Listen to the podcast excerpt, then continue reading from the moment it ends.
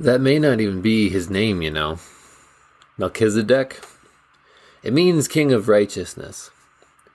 When he's introduced to us in Genesis, he is described as the king of Salem. But that too might instead mean that he is also a king of peace. He's also described as priest of God Most High, long before the Levitical priesthood was established. So that's also somewhat puzzling. So maybe his name is King of Righteousness, and he was the king of the city of Salem. Or maybe they are both titles, and he's the King of Righteousness and Peace. Or anything in between, really. Before Abraham was Abraham, he was Abram, and he went to war to rescue his nephew Lot from the four kings that had been at war with five other kings, including the kings of Sodom and Gomorrah.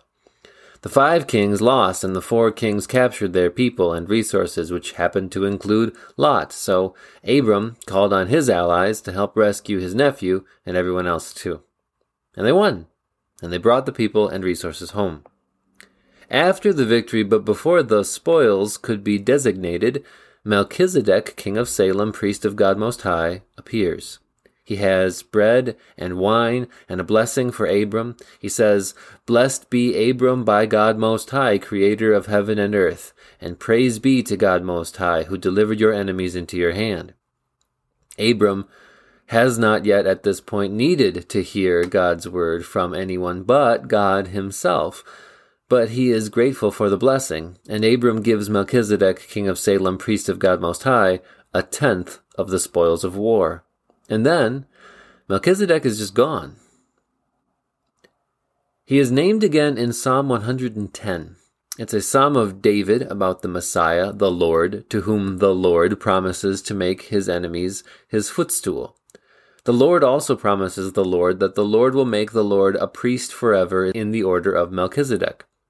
That, in a context of crushing enemy kings, which too reminds us of the Abram story. That exact psalm verse is brought up in the letter to the Hebrews in the New Testament. The writer is making the point that Jesus, the Christ or Messiah, is the greatest of all high priests in the order of Melchizedek. The writer of the book of Hebrews then explains, well, everything. He says, First, the name Melchizedek means king of righteousness. Then also, king of Salem means king of peace.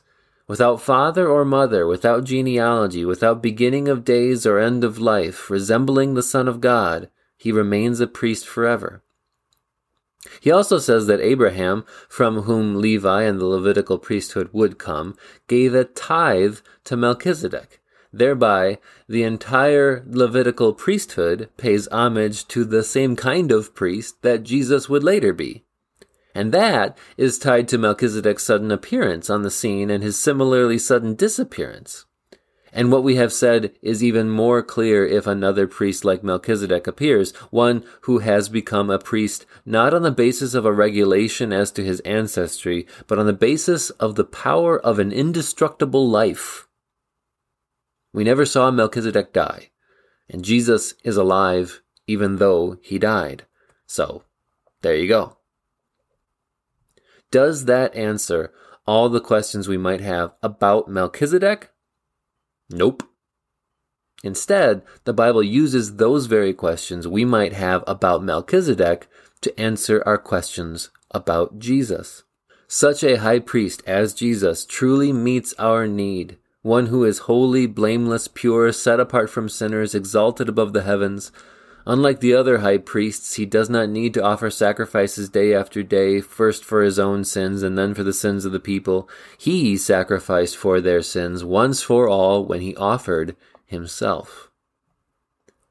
So, the writer to the Hebrews wrote the first episode of this podcast, 2,000 years before podcasting ever became a thing.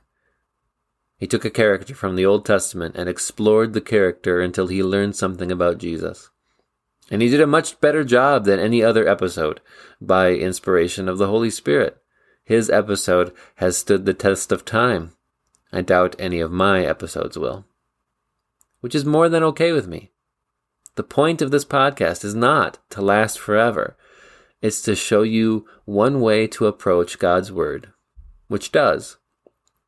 Just like the point of Melchizedek's showing up and disappearing wasn't that he lasted forever, it was to show us another way to understand our great high priest.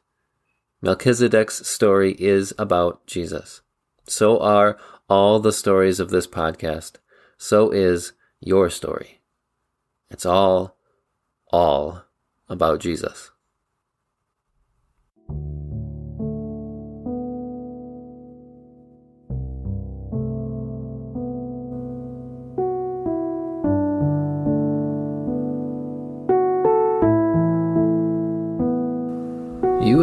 Are dust and breath, loved by God, bought by Jesus. This podcast is written and produced by me, Ethan Cherney, a WELS pastor serving Our Savior Lutheran Church in Pomona, California. Get in touch on Facebook at Dust and Breath Pod, on Twitter at Dust Breath Pod, or by emailing dustandbreathpod at gmail.com.